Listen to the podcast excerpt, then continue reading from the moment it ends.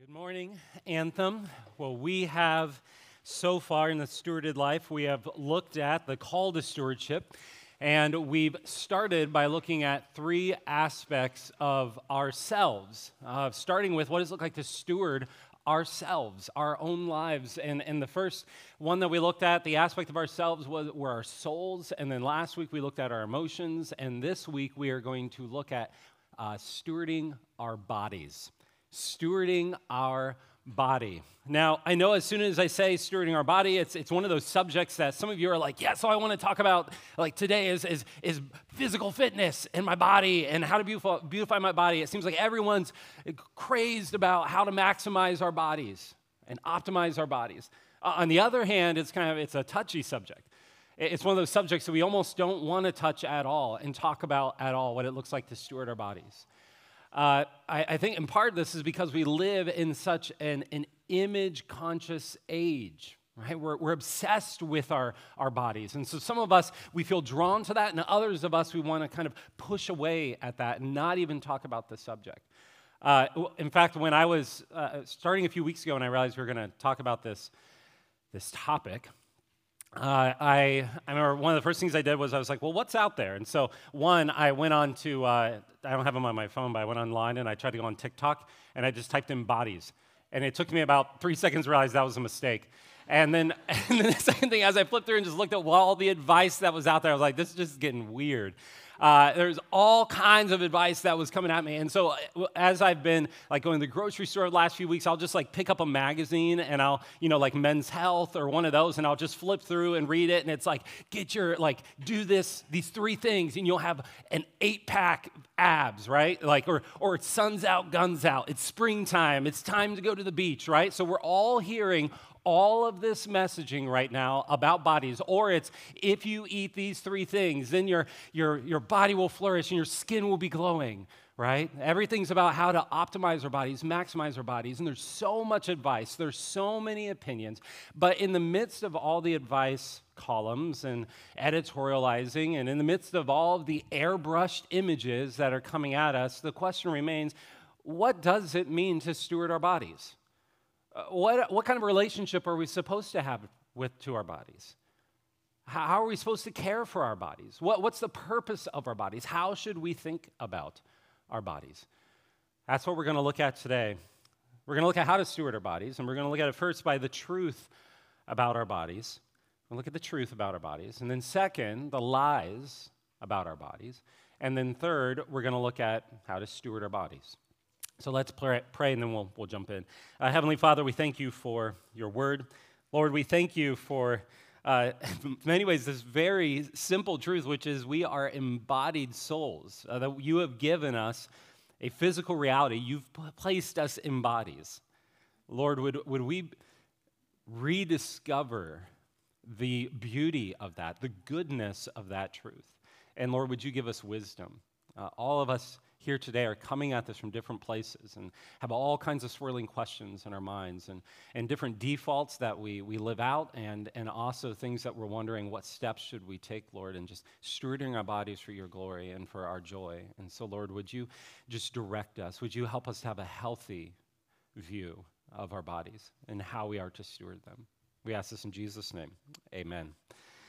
Well, one of the things in thinking about just the fact that we have bodies is when I, when I got up this morning, it just hit me how, uh, I, I, guess, just how mundane we tend to view our bodies. And, and, I got out of bed, and, and I actually was thinking to myself and going through, I was like, I don't know, just kind of slowing down and going like, I, I wake, like I, I slept all night. I have no idea what was going on, but I was in a body, and my body stayed alive. My body woke up. Uh, my body now is recharged, feels refreshed. Uh, my body is thirsty, and so I, I, have these appetites, and so I wander kind of, you know, even as I was walking through the house, I'm like thinking about how amazing it is that like my, my legs can, can just move with this like fluid movement. And then I, I, go into the kitchen and I get, I get a drink of water, and I, I, always drink eight ounces of water right away when I wake up. And so I drink a, a, glass of water, and then how it just, the sensations in my body, and then going in and brushing my teeth, and like all these things that we do. Here's one of the things that it, it hit me this morning. We tend to view like the experience, this reality of being in bodies in such a, it, almost just such a mundane way. It's, it's, it's as if we, we take our bodies for granted, this, this fact that we exist in these bodies. And if you can imagine, like if we didn't have bodies and you were like spirits in some planet and you came and you saw us in these, I don't know, call them vehicles, right? In these bodies and we're moving around and we're doing all these things, you can imagine that, that in some kind of a, of a being that didn't have a body would look at our bodies and be, that's amazing. That's amazing. And, and here's one of the truths that we tend to overlook about our bodies God created us with bodies. And the first thing is, God delighted to create us with bodies. Eh, eh, what I want to set stage for here with these truths about our bodies is here's the big, the big banner, really, what I'm going for is they're part of God's goodness, and God delights in making us in bodies, and God, we experience delight in our bodies. Our, our bodies are actually something that should bring us delight. And God delighted to create us with bodies. In Genesis 1, it's easy to skip over it. God creates every day, and it was good, and it was good. And we've, we've talked about this that God in creation, what's happening there is God, Father, Son, Holy Spirit, who existed in eternity past and delight. Now, God Himself, His very being, which is overflowing with this love, this delight in Himself, has created this physical world, this creation and, and it's meant to shout the glory and the goodness and the beauty and the truth of who God is. And part of that good creation, part of that good design, is then that on the sixth day, He creates man in His image and He creates us with bodies. Where we are embodied souls. There is no such thing as a human being that just has a soul or just, you know, kind of like, I'm just this emotional blob that's out there floating around. No, everyone is in a body. We have bodies. And God, when He designed us, said, That's good. Physicality, your body, that is good. It's good. And, and here's the thing, uh, and this, I just want to say this from the outset because of the day and age that we live in where we're all over upside down trying to figure out how do we evaluate our own bodies. Do you realize if you have a personal creator who designed you and he says it's good that you have a body, do you realize that that means that the body that God designed for you, it means that God delights in the very body that he gave you? Your body and the design of your body is not a mistake. And when I'm saying that, I'm saying that's with all, like, that's with all the asymmetries.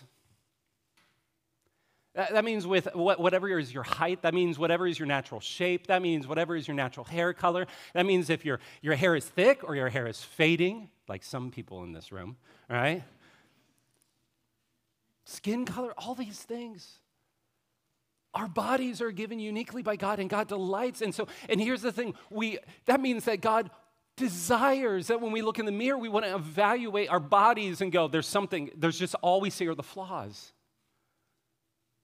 See, if, if we are just all by random chance just evolved into this form that we're in, and every truth, every value is just something that's culturally constructed. That some society, some person, somebody at some point gets to evaluate and judge what is the value of something, what is the purpose of, uh, of things, and, and, and that's all something that we've just constructed.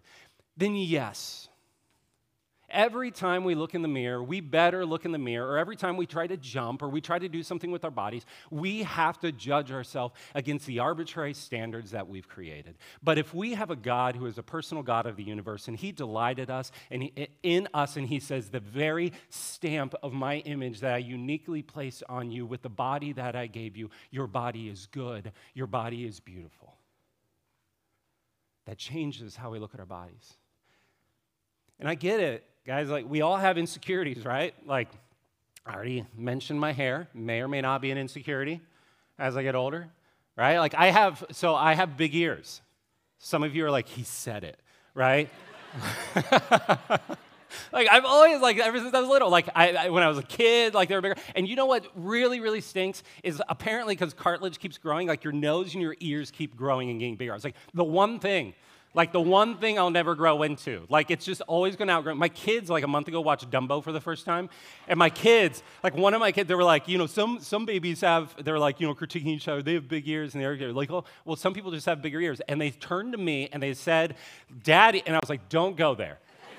I was like, don't even go there. I can't, like, don't body shame me. I can't do this, kids. And we all have these things. I have toes that are longer than my wife's fingers, okay? Like, it's weird. Like, I'll reach over on the couch. I love it. I'll, like, pinch my kids. I'll grab things, creeps them out. But I, I hate wearing sandals, like, because people at some point will be talking to me, and it's like, they're, I'm like, eyes up, eyes up, I'm here, right? I have toes. Like, here's the thing we all have like ears to toe. I'm like, I'm, I, am i am the missing link. Uh, we all have, we all have things. Like, right, we, we, and we could spend our lives all saying, like, looking at all the things that we have, all these. Because here's the thing what if the way, what, just what if the way that we evaluate our shape, our height, our muscle tone, or we have freckles, or we have warts, or we have wrinkles, whatever it might be about our bodies. What if the ways that we evaluate it aren't, they're just not the right ways to evaluate? Because what God says is, I delighted to create you with a body. And the very body that you have, I, I have created, and I say it is good, and it is beautiful. With all the long toes and the big ears and whatever's asymmetrical, whatever it is. God says, Let me be your mirror. So the first thing is that our God delighted to create us with bodies. The second truth is that our bodies are for God's glory. Uh, so God we talked about when we talked about stewardship opening up this series. God created the world and He placed us in His image in, in that garden, in, in His world. And, and, the picture we can have there as human beings of our call to steward is to take the raw materials of creation and cultivate them, develop them, delight in them, join in that delight that God has, and, and develop them for God's glory. And in, our bodies, God has equipped them with the capacity to do that kind of work. God, God has equipped our bodies with, we all have different skill sets, we all have different natural talents.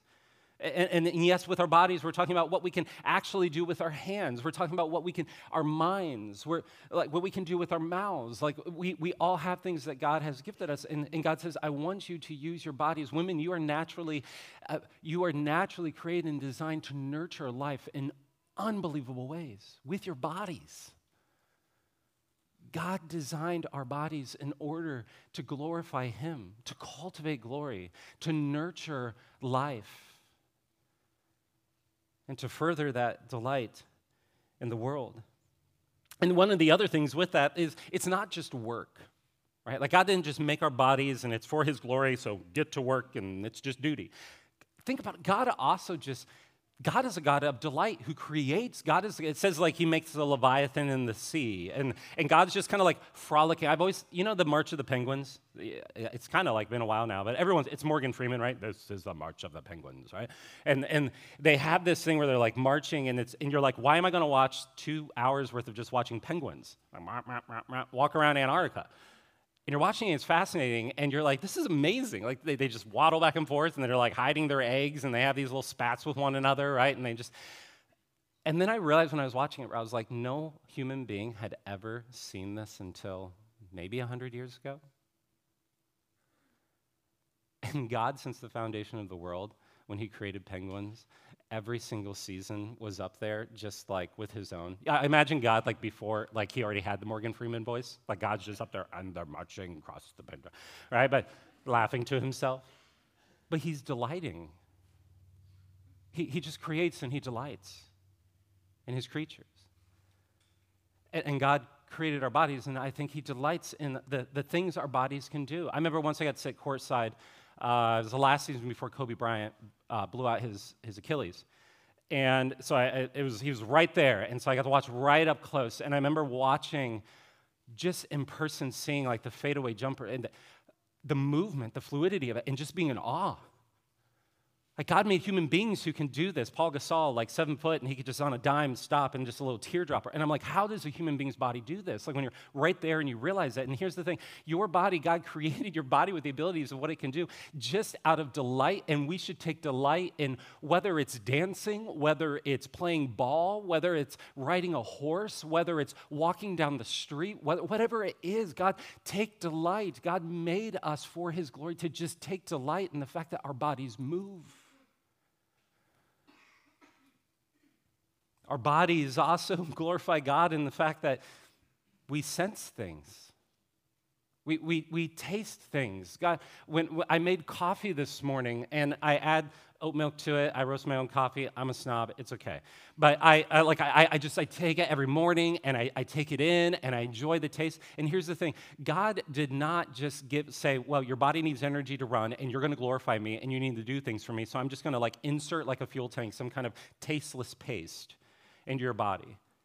He gives us all kinds of foods. The world is filled with all kinds of colors. We, we, we receive all kinds of sensations. We fall in love. And our, our hair, the hair on our arm stands on its end. Right? Like we, we taste good foods. We take in beautiful sights and sunsets. And we do all this with our bodies. God gave us our bodies so that we would delight in Him. And that in delighting in Him, when our, our bodies are like, wow, or this is amazing, or like these are good things, they're part of God's good creation. Of course, anything that's good can become a God thing and it becomes a bad thing. We can worship the creation. But at the end of the day, God has created us with these abilities to sense these things in our bodies so that when we delight in these things, it would roll up in thanks to God. Somebody made this, somebody hardwired this. He's good. God created our bodies for his glory. The third truth is our bodies are not our temporary home. Now, I phrased it that way on purpose because you wait a minute, they are temporary. Oh, don't you know we're going to die? Like, we're, we're, this is going to get weird now, right? No, what I'm saying is that we do not just exist temporarily in bodies, and then one day our hope is that we will then just become spiritual beings without bodies, and that's how, where we go for eternity. Uh, the reason why Jesus was resurrected from the grave with a body is because it points to a future truth, which is that we will be resurrected and given resurrected bodies. When we first die, we are in a disembodied state, but at the final resurrection, we will all be given glorified bodies, resurrected bodies. 1 Corinthians 15 53, for this imperishable body, or this perishable body, must put on the imperishable, and this mortal body must put on immortality. The Bible, while acknowledging that in this life we have failing, fading, weakening bodies, doesn't ever present the goal ultimately as escaping being embodied. That's not the ultimate escape. What the body or what the, what the Bible presents is that our ultimate hope is that God would redeem all things, and that includes our bodies. Which means that this life, as we steward our bodies in this life, as we learn to delight in God in this life, as we, as we do these things, it's preparing for us an eternity in an embodied existence with God forever. Now, that goes to the last truth, the fourth truth, which is that God the Son himself took on a body. So, Jesus, when he came and took on flesh, now Jesus is resurrected, he ascends to the Father's right hand. Jesus will be in an embodied form forever, and we will be with Jesus in embodied form forever which means that when Jesus came, it means that redemption applies also to our bodies. God is not just restoring our emotions, God is not just renewing our, our minds, God is not just renewing our hearts, our souls, but God also, part of his redemption has to do with the physical creation. God will renew all of creation, and there's a mystery to how exactly that will look, but then we will be in the new heavens and new earth. There will be this physical realm we will be in, and our bodies, we will be given glorified, resurrected bodies, and our, we will be in that embodied form in the new heavens, new earth with a risen physical Savior. Jesus came so that we would take seriously the fact that we're embodied creatures, and God takes delight in that, and He wants to restore it, and He wants us to know that forever and ever. So, those are a, a few core truths about what it means to be embodied. Before we look at then, so how do we care for our bodies? How do we steward our bodies? Uh, and, and, get really practical on that. Uh, what I want to address first are a few lies about our bodies. A few lies about our bodies. Uh, the first one is my body is my body. Now, I, I've stated that in a way on purpose, somewhat to provoke. Here's, here's what, what I mean is that ultimately, what we believe is that our body is ultimately just mine. Uh, two parts of that. One, I should say first, uh, our, our bodies, yes, in the sense that my body is my body and it should, like, sh- it should not be violated, violated by another, and I get to determine what is who touches my body. That, that's not what I'm saying. Yes, that is true. In that sense, our bodies are our bodies. They're, we're uniquely made in the image of God and giving the dignity of being made in the image of God, and therefore should be treated as such. But what I mean by this is that ultimately, our body is the Lord's. Ultimately, our body is the Lord's. He's the one who owns our body, which means then that we steward our body according to His purposes. If God is the creator who designed our bodies and, and He created our bodies so that they would be made in His image and we'd be able to join in that capacity to know Him, to love Him, to obey Him, to delight in Him, to worship Him, to have life in Him forever, and He designed us for that, then He tells us, so therefore, live in your bodies in this way. And if you deviate from that design, our bodies are designed for that reality. If you deviate from that design, it will not go well with you. You will not find life, you will find death you, you will find the distortion of life. And what happens when we uh, believe that just our body is our own, a few things happen. One is that we begin to, then if our bodies, we believe ultimately it's just my own, doesn't matter what God says about what I do with my body, it's just what I want to do with my body, then it becomes that just whatever our desires or our passions or our appetites, what they tell us, those things become our God de facto. Because that means my body, I get to determine what my body wants is what I get, and that becomes God's will, or at least I baptize it as that. And it actually means we could say, oh, I don't, I don't have to follow God. Actually, you do. It's just you're unwilling to call your desires your God. And so, one of the sanctifying things about stewarding our bodies is that when we steward our bodies, we come up against desires. We live in a fallen world. So, in our flesh, we will desire things. Our bodies will desire things and lead us to things that actually aren't of God. And one of the sanctifying things about stewarding our bodies and caring for our bodies and submitting our bodies to God according to his design is that it's one of the ways to tangibly actually wrestle with and, and, and submit ourselves to God's law. Because where it most tangibly and palpably, acutely comes up, a lot of times is in our bodily desires. And so, if we're willing to steward our bodies and direct them to God's, God's calling upon us, then we will turn not only our bodies, but our souls towards the Lord. And ultimately, with that as well, what, eh, our bodies are not just my body. Our body, the Lord owns our body, and the Lord calls us to steward our body for the good of others. Our bodies aren't just meant to be used to please ourselves. Our bodies are placed into this vast network of relationships and commitments and dependencies that, and interdependencies that God has placed us in with one another. That our bodies are meant to be stewarded in such a way that we can maximize service to others. If Jesus taught us anything, if anything, what Jesus taught us was that the moment that it says in John 13, we looked at this a few months ago, the moment that it said that all authority in heaven and earth have been given to him, what does the next verse say? That's verse 3. What does verse 4 say? It says that then he immediately took on the form of a servant. And how does Jesus use his body?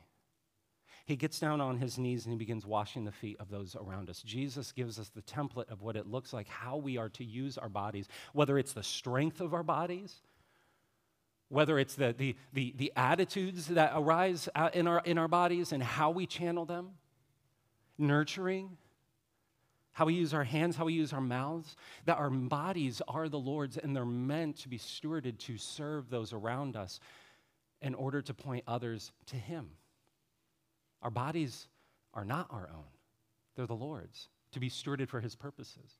Uh, the second lie, then, is that our bodies by the way, one of the things as well is when we do steward our bodies, our appetites, our desires to God's design, it actually brings comfort. I, was reflecting on this this week um, the Heidelberg Catechism, the question, one of the primary questions that comes up is, What is your only comfort in life and death? You may have heard this. This is a, they used to, children and adults would memorize this and before they'd be baptized. They memorize a question with an answer. So, what's your only hope? That I am not my own, but belong with body and soul, both in life and in death, to my faithful Savior, Jesus Christ. When we live our lives, see, that's a beautiful truth that in body and soul I belong to Jesus, and so on the last day I have that hope our lives, work that backwards into your daily life. If we live our lives, though, where we cultivate as if my body is my own, oh, yeah, spiritually I'll worship Jesus, but I'll do what I want with my own body, we won't deep down know that comfort what God calls us to is to submit our bodies to Him and to submit also our souls to Him. And as we do so, what happens is it deepens that comfort that, yes, my body, my soul, they, all of me, the whole of me, belongs to the Lord. And that means that the Lord will not only lead me, He will save me, He will sustain me. The second lie that comes up with our bodies is our bodies are our glory. Right before I said our bodies are for God's glory, but the lie can be that our bodies are our glory. I think this is one of the hardest ones to avoid today. And I don't just mean this for women, I mean this for men and women.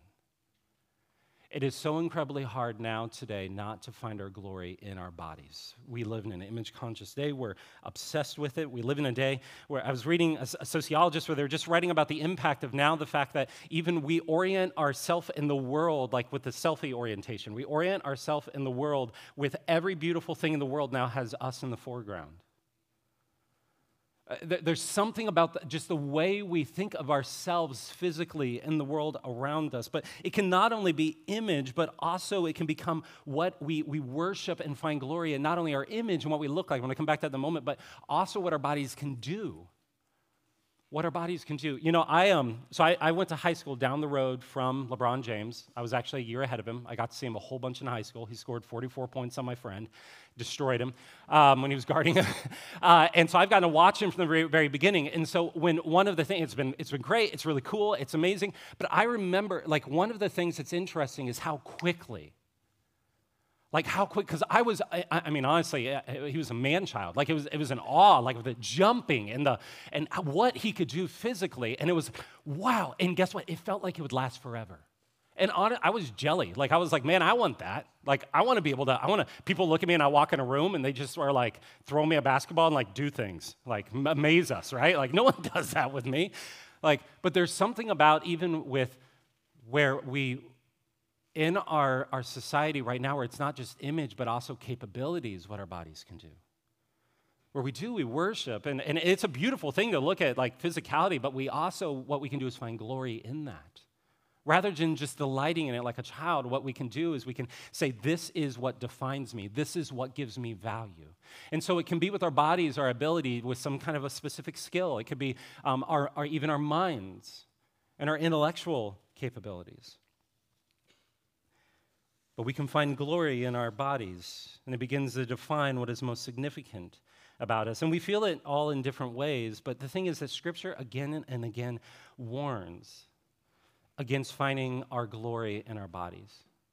I, I, see in Scripture two primary ways that it will often do this, because what Scripture is saying is don't lose don't lose the delight. Like, don't allow, your bodies are an amazing thing. Being embodied is this amazing thing, but just like with anything that's amazing, it can be twisted, and then actually you can be robbed of the real enjoyment of it.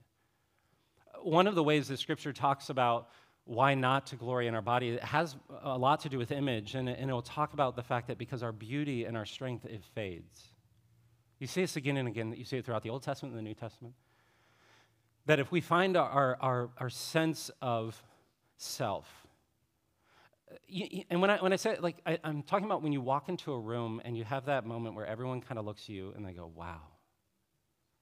And, and in that moment, you're like, that's the thing that feel, fills up my tank. And if I don't have that, what am I? I was just listening to an interview like two weeks ago with actually a, former uh, supermodel. She's in her 50s now, and she was talking about how hard it is that now when she walks in a room, all the men don't immediately follow her with their eyes. There's a movie, uh, Old, M. Night Shyamalan, one of his most recent disappointing offerings. And uh, and, and then, sorry, that was an unnecessary dig. Uh, but he, um, it, it essentially captures in 24 hours where people go from they speed through life and they age. That's what it's called old. It's this island that's like a mind or, or time travel vortex or something. And, um, and what happens is every hour they're like aging a year or two. And after like, um, or, or a decade or some, something like that, well, this gal, there are different member, different characters that represent different people or different groups in society. And one of them is a supermodel.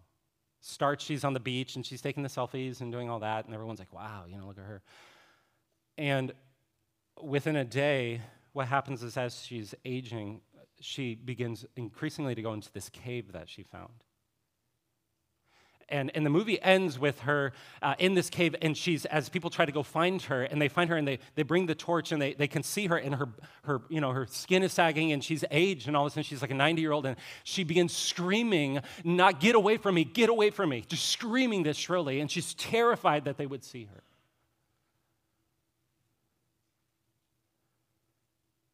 One of the it, it captures like this sped up version of what happens over the course of our lifetime if we, we look to find our identity and that sense of, wow, when others around me, when I find that significance by them saying, wow, then what happens is uh, eventually you, you have to run away from where everywhere around you to reminding you that no one's saying, wow. And it leads to isolation and, and you end up dying a thousand deaths before they actually put you in the ground. Beauty is fading, strength is fading. And, Scripture gives us again and again that perspective. It's hard for us to have that perspective. A lot of you are young. I'm, I'm, I'm like almost, I don't know, am I middle aged? Sorry, I'm having a crisis. But I don't know what I am. I'm on the front end of it. But you do, you get to this point where you realize these things really are fading. And, and scripture gives us that perspective to say this body is fading and it's momentary. And part of stewarding it is, is growing closer to the Lord and not finding your identity in your body, but finding it ultimately in the Lord and cultivating character, cultivating godliness. This is why Paul, in this passage, which, sorry, actually, I haven't gone back to it and been explicit here, in this passage where he says, rather train yourself for godliness, for while bodily training is of some value, godliness is of value in every way. Why? He's saying godly, bodily training is a value. We're going to come back to that. Like you, you should take care of your body, but godliness is a value in every way. Because that doesn't fade. It doesn't fade. It holds promise for the present life and also for the life to come. And so that, that bodily training, that care for our body is always within the place of, of pointing us towards and training in godliness and pointing our hearts towards God, even in our disposition towards our own bodies. But then here's the thing it's not just that that, that fades because then you go, well, if, if it's just that it's all about like, well, it's going to fade, but then I'm going to get a resurrected body and wait until I am, you see me in that, right? Like, and then I can strut around in my resurrected body and I'll, I'll look one of, like one of those Twilight characters, like diamond encrusted skin or something. And, but so what's the other reason why Scripture often is addressing the lie of not glorifying or glorying in our bodies and finding our glory in our bodies? The other one has to do with the fact that when we, we find our glory in our body, what happens is we tend to miss all the glory around us. And this is this is just like a sad reality that we often run into. Uh, when we were we were on the beach, I can't remember which vacation.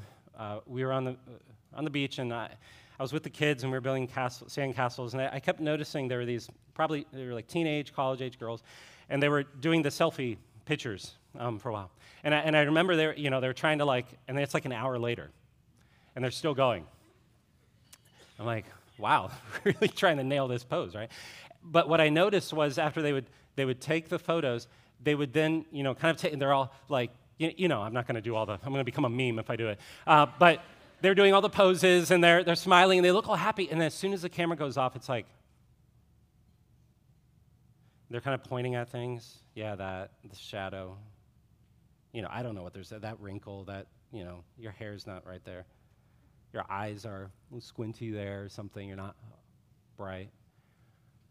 I don't know what it is. But, but it, it was literally over the course, ended up being of about three hours. Where I was like taking these pictures and then going back to most of the time just looking at the camera and kind of critiquing. And, And the whole time I'm, I'm thinking to myself, like, I mean, they were beautiful young girls. They were uh, probably very athletic. Like, they, like there's a playfulness to life when you're on a beach where it's like, this is the, a beautiful place, beautiful world. And, and there's, like you can build castles, you can run in the water, you can feel like the waves crashing over you because we had these great swells that day. And, and all that you can look for shells, you can just whatever you want to do. But in the midst of it, the whole time is spent just kind of like just pleading with this camera to give me the final the shot that will capture a moment, please, of happiness. So then I can put it out there. And to me, it just kept, and I don't, I don't want to pick on these girls. Like, I get it. We've all done, like, I mean, I stand in front of, like, historical places and, like, take pictures like that, right? You're like, okay, the girls on the beach, and then look at Matt next to the Washington Monument. And I'm like, okay, this is, like, I'm doing the same thing, right? Like, we all do it. We all do it to some degree. So I don't want to pick on them. But here's the thing when we take glory in ourselves and all we can see is ourselves, oftentimes what's happening is there's glory all around us and we miss it. A lot of times we just we miss the glory in the mundane moments with our kids. We miss the mundane moments with the friends. We miss the, just the mundane moments of the birds chirping in the airs around us, in, in the air around us. We, we, we, just we miss these moments, and oftentimes it's because our bodies are such, have such a gravitational pull in our day to pull in our gaze and to pull in our attention and just to focus in on them. And God is saying, don't look constantly in the mirror at yourself for that glory. Like go out and use your see the glory through through that body. Taste glory. Feel glory. Feel it on, feel the sunshine on your skin. Feel the, feel just the, the, the wind when you, in, your, in, your, in your arms when you're, when you're just dancing and twirling. Like whatever it is, when you're playing ball, when you're, but don't miss the glory around you. Sometimes when we get so locked in on our own glory. We miss glory around us. And that, honestly, at the end of the day, I think is God's heart where He's like, I don't want you to miss the glory. My glory doesn't just go in on itself where I'm just looking at myself, but there's actually, that's why it's Father, Son, Holy Spirit, where it's other oriented while also coming back in. God says, I want you to be so amazed in my, my glory and in the beauty of creation around, just the goodness around you that it pulls you out of yourself because that will eventually fade. You can lose it, and you don't have to live in fear then of losing it because the thing that you've cultivated to find joy and delight in is all around you. And my mercy is made new every morning. Uh, the, the last lie then is that our bodies don't matter. So I've kind of talked about addressing uh, a little bit, I guess you could say, uh, culturally right now, some of the lies that we have. I want to then address where we pendulum swing, which is then we go, my body doesn't matter. My body doesn't matter. This is kind of the, you know, like, well, everyone's obsessed with their bodies, but I'm not, and why would I rearrange the chairs on the Titanic when this whole thing's sinking? You know, like it's kind of that mentality. Like, like what does it matter I, I, I deal with my body if I care for my body? Uh, said literally no one any at any point that anyone referred to their body as the Titanic. Uh, but here's the thing: there, there, obviously in our day there is some wisdom and there's truth to that statement. Like, why, why would we take an, an a dis a disordinate amount of time focusing on our bodies. But here's the thing it's not an excuse to neglect or even to abuse our bodies.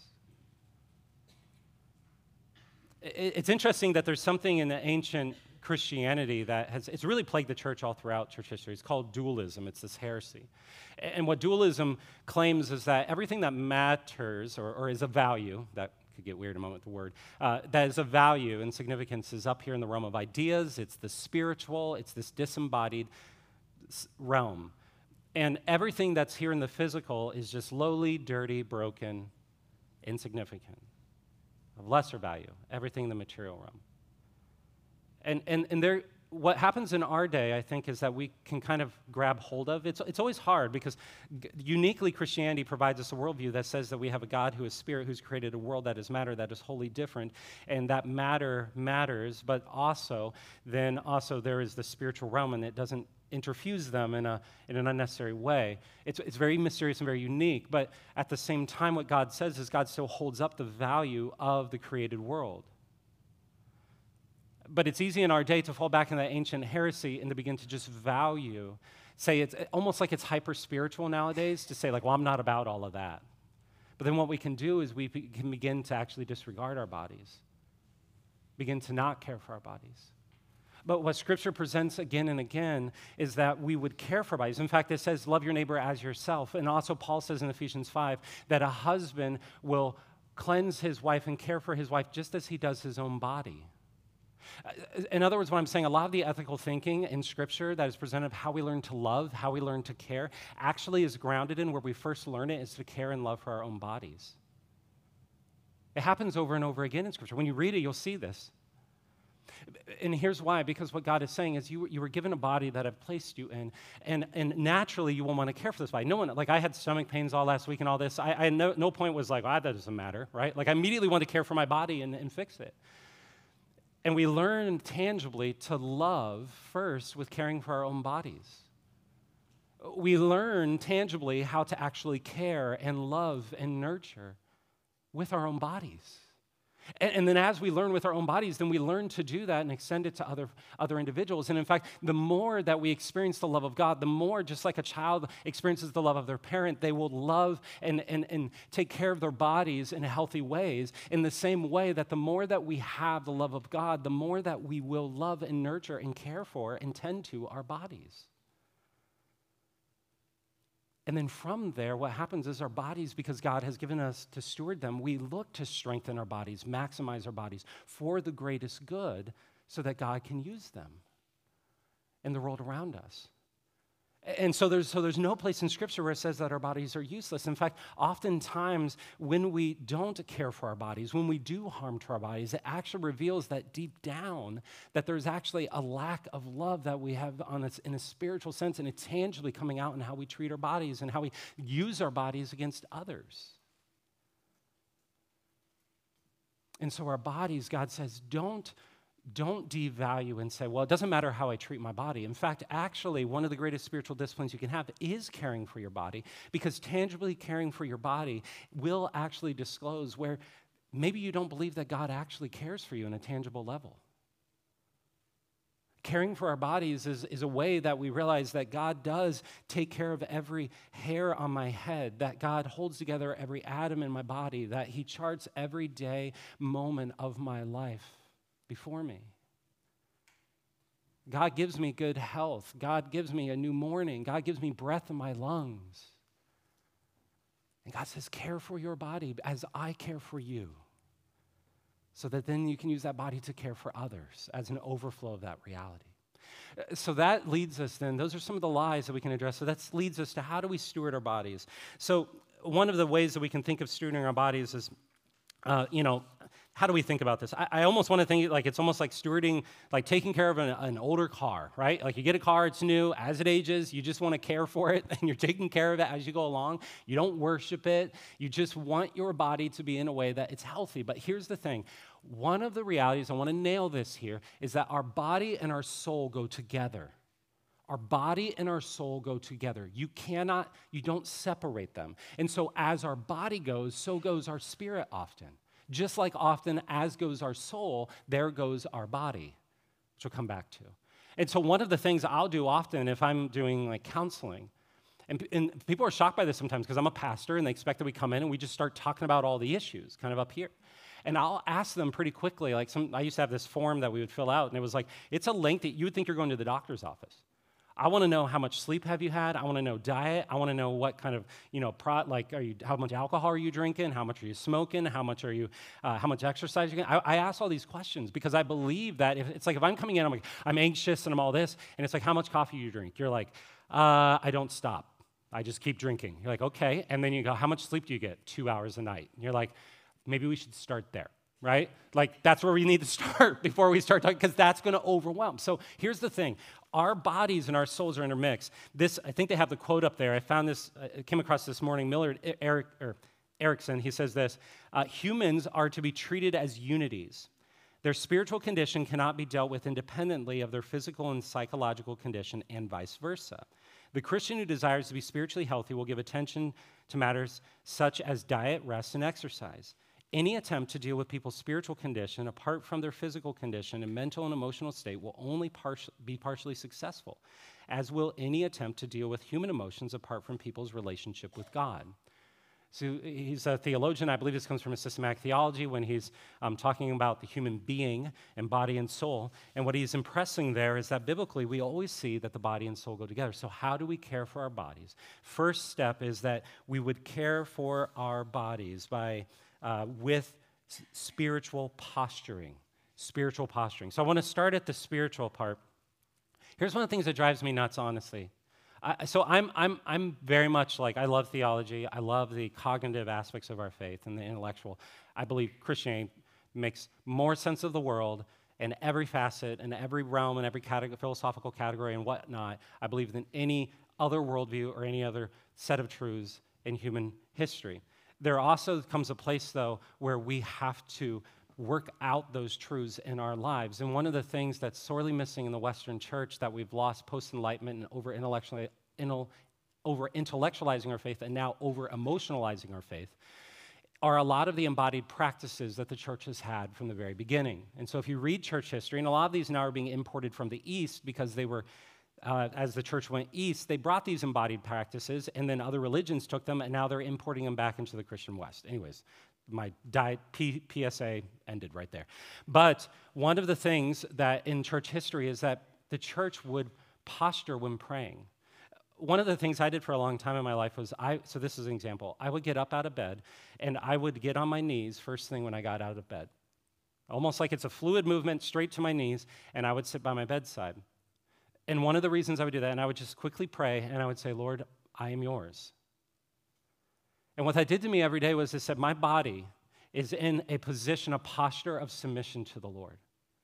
And, and what that was doing, it was, it was redirecting my soul using my body. And it was saying to my soul, not only is my, but my body, I am my whole being, Lord, I am yours. And I did that as a way to redirect my soul every morning. And then I would go and I'd open up my Bible and I'd have that time with the Lord. But it was a way to use my body to direct myself to the Lord. Like we can throughout the day. Spiritual posturing is just if there are ways that throughout the day you can close the blinds in your office and at lunch and get on your knees and pray. Uh, you, can, you can sit, if you're anxious and you sit in the presence of the Lord and you pray with Him and just take deep breaths, read God's word, and breathe in the truths of God's word, and breathe out the, the lies and the, the sin, and confess to Him and breathe in His grace. There are these practices of spiritual breathing. Like one of the things is, are there ways that throughout the day you can nurture your soul with your body in the posturing of your body? And so, spiritual posturing is one of the ways to care for your body. Well, a lot of, I think this addresses a lot of the psychosomatic things that we're seeing come up today and the, the, the, explosion of these things because we're all, one, living such sedentary lifestyles in the modern world, and we're all so inundated with knowledge, and our bodies aren't in any way processing these things. Um, then, second, care for your body with food. So, Hippocrates, you may have heard this quote. He said, Let food be thy medicine, and medicine be thy food. It's pretty ancient, good wisdom. Uh, God designed our bodies in a world where food grows. Sometimes it moves, sometimes it grows on a tree or a, as a root, right? And so God designed our bodies for good food. And here's the thing I'm not a dietitian, but all of our bodies have different, I think there are baseline nutritional needs, but all of our bodies have a little bit different where they run on different things. But here's what I'll say what is clear, I'm no dietitian, but here's what I know.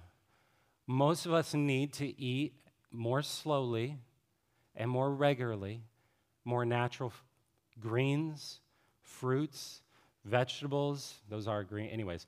Uh, but we, we should eat good foods, healthy foods, more often. It, it, it is not, we don't have to be like, high, it's not a, this hyper spiritual thing. God made us in a world, like, there's a reason why the Old Testament did have dietary laws. It, it, there were multiple reasons for that, but one of the reasons was because God was revealing to his people, here's how to navigate the world and what to eat and what's good for your bodies. Now, in the New Testament, Mark 7:19, Jesus says, and he declared all food is clean. Okay, so you can eat whatever you want. I ate licorice yesterday. It was delicious, right? Licorice doesn't grow on trees, from what I've been told, right? Like, it has a lot of processed sugar in it. It was great. But the thing is, limiting processed sugars, limiting things that are natural, and trying to eat good foods. But here's the thing not only do we eat good foods, but I would challenge you to slow down and enjoy those foods. Slow down into them. Here's the thing introducing just delight into when you eat food, like not just I pray a quick prayer and then we eat, right? Sometimes it's like the table looks like we just ran everything through a wood chipper, right? Like, did anyone eat anything? When we eat slowly, what it is, is it's, it's one, being able to slow down. God has given us the grace of time. Ancient cultures, they were like, like they didn't have four loaves of bread in their deep freezer, right? Like they're like, where's our next meal coming from? And they still slowed down and ate slowly. We, we have, God has provided abundantly. And, and he says, sit down and eat, commune with others, and enjoy good food. It's good for your body to have that gladness. Uh, and with that, too, I would say drink more. It does matter drinking more water, balancing out not just having high caloric drinks, and, but having more water in our diet. If we're not getting enough, it will run us down. Guys, I have had days where I swear I, I'm completely collapsing into depression. And then my wife says to me, Have you drank water today? And then I go, Maybe, right? And then I have some water. And I'm like, I'm just like on the floor, like kind of moving, like just barely moving. I don't know what's wrong with me. And it's like, how about you have a glass of water? And then all of a sudden, it's like I have a glass of water, and five minutes later, I'm like, whoo, let's do this. All right? Like, there is something about that we, we run ahead and we get so anxious and we hyper spiritualize everything. And it's saying, did God design our bodies to be run on good, nutritious food and on water? We should probably put that in our bodies, right? Those are the means that God has called us to. Uh, and one of the things, if you're wondering, how do I have a healthier relationship with food? I don't have a whole section in here. I, I, I, thought about having a whole section just addressing gluttony. I said it. There is a sin that I don't think in the West we ever say in church, which is gluttony. And, and gluttony means that ultimately, what I write down here, because I want to be careful. Uh, gluttony is when food becomes our God and it dictates our state of being believe gluttony, it's not so much the quantity as much as the qualitative way that we relate to our food. When food becomes our God and it dictates the state of our being, the food, the God of our belly. And one of the things is, I think we wrestle a lot with not having food be the Savior that we run to, the one that consoles us, or the thing that we're, we're dependent on things like I, I every now and then I, I try to make sure I'm not completely dependent on caffeine because it'll just keep us going, going, going, going. And, and so, one of the ways that the Bible presents a, a, a, spiritual discipline that Jesus said, when I'm gone, my disciples will do this. Not it, like maybe they'll do this or they have the option. He says, when I'm gone, they'll fast. Um, and, and what Jesus is talking about is that there are regular rhythms in our life that we would just continue, like we would consider for 24 hours. Maybe it's a specific food. Maybe it's a specific eating outside of meals, or it's specifically not eating food to have a time where we would actually fast from something. We do this all the time now with digital fast, right? And we see how healthy it is to not have our phone there 24 7. And then all of a sudden you, you have more joy and you, and you sleep better. Uh, it's the same thing with our food that what will happen when we fast is God reveals often our relationship to food and physical things that we've become dependent on. And so, if you want to have, I've always found that to, to kind of gauge and reevaluate where I'm at in my heart in relationship to food. I'm overly dependent on certain things or I'm overly consuming certain things for unhealthy reasons. Fasting is one of the ways that God has again and again reoriented my soul and my heart and my belly in order to be able to see and to figure out what steps I need to take from there. So, fasting is, is one of those steps that you can take. You may consider this week taking a day where you fast from something for a day to say, Lord, am I dependent on this thing, or is this thing driving completely my emotional state, my spiritual state? And seeing what the Lord does. The next, care for your body with movement with movement. I almost want to say challenge your body with movement. Here's the thing I'm not going to say, I always think it's funny when people are like, okay, I got to get in shape. And the next thing you know, they're like running out in front of your house with those goop packs and they're like, I'm running a marathon next week. And you're like, you know the guy they named that after? You know what happened at the end of the story? He died. I'm always like, like everyone's like, I'm gonna run a marathon. I'm gonna get healthy and run a marathon. I'm like, you know how that story was all about how the guy died when he, his name was Marathon. Anyways, uh, no, I'm being facetious. Like, I just don't like running. But when we, one of the things that the Bible presents is that we, we live in a sedentary world now. Very few of us have jobs where we move anymore. That, that's, that was unheard of up until 100 years ago in human civilization. Like, there was very few people who had jobs like that. So our lifestyles are very sedentary now. And so one of the things that the way we care for our body is with movement. And that might mean going for a walk. That might mean going to the gym. That might mean getting on your bike and, and going around. That might mean getting the kids out in, in the, the stroller and pushing them around for a while. Here's the way I would, here's how you challenge yourself. I believe our bodies need stress. Like our bodies need resistance. The way that you build muscle, the way that you build endurance, the way is that your body needs to push where its limits are. And so, one of the be- best things you can do is just say, How do I introduce just the first level of stress? And for some of you, it may be I train a lot, and so I continue training and putting that, that resistance on, and I continue training in that way. But for some of you, that rest might be if you have a phone going, Okay, I took three, I take on average 3,000 steps a day. I'm going to increase that over the next week. I'm going to get four or three or whatever, four or 5,000 steps a day. And I'm going to challenge myself and, and, and push myself to that next level to get more movement in my life. God created our bodies to move, and we should challenge our bodies with movement. It's a healthy thing. And here's the thing I do not believe, I, I, hate this movement now that it's either we worship fitness or on the other, because I'm going to speak to those who are saying, what about fitness and those things? Where we like push those things out and go, oh, that's just completely um, it, like it's everything, right? And then on the other hand, we say, oh, that's just, it's just vainglorious. Here's the thing. Here's a good way to look at fitness. It is not ungodly. It is not vain to say, I want to maximize or at least improve upon the strength of my body in order to make my body able to operate as well as possible in the service of others as long as possible. That is not an unhealthy thing. And, and so there can be unhealthy lengths to which we go with that. But listen, it is healthy at the same time to say, I'm going to take those steps in order to train my body. Physical training is of some benefit, Paul says. And it's of benefit because what happens is often when we do a little bit of pushing our bodies, what happens is that goal, quantitatively, a few more steps, another mile, a little bit more weight, what happens is it forces us then qualitatively to realize what are the things in my life that I'm not physically healthy enough to get there. I, maybe I'm not drinking enough water, and maybe I need to adjust my diet. Maybe I need to get more sleep. It will reveal it, but until you push yourself, you'll never see it. And so, oftentimes, so can you challenge yourself with movement in some way? Just take your shoes to work and then afterwards drive straight to the park or to a neighbor's house or a friend's house, put the shoes on before you leave work, and go, I'm meeting you, and we're going to go for a walk. Movement. Care for your body with movement. And then care for your body with rest.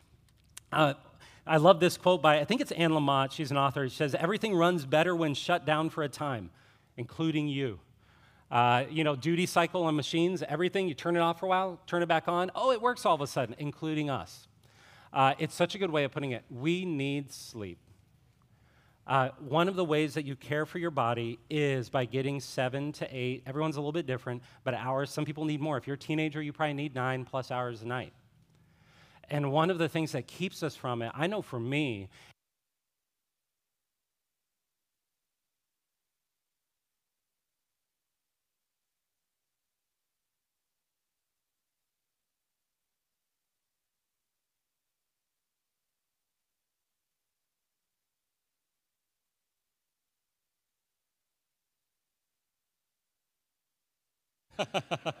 uh, and so have something that cuts it off so that you're done with media at least an hour before bed. Media, social media is what keeps you up too late. And then what happens is we're too tired and it begins a vicious cycle where we keep turning to that stuff more and more to keep us going. Okay? Um, and so, and then lastly, care for your body with clarity.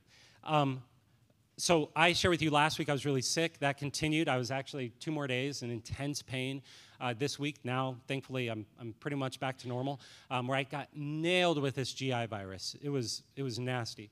You know what? One of the best things in the midst of it, because I was having all kinds of physical things that we were trying to figure out, was that I had just five days before, they had returned a complete series of blood panels. And in those blood panels, it showed everything was great.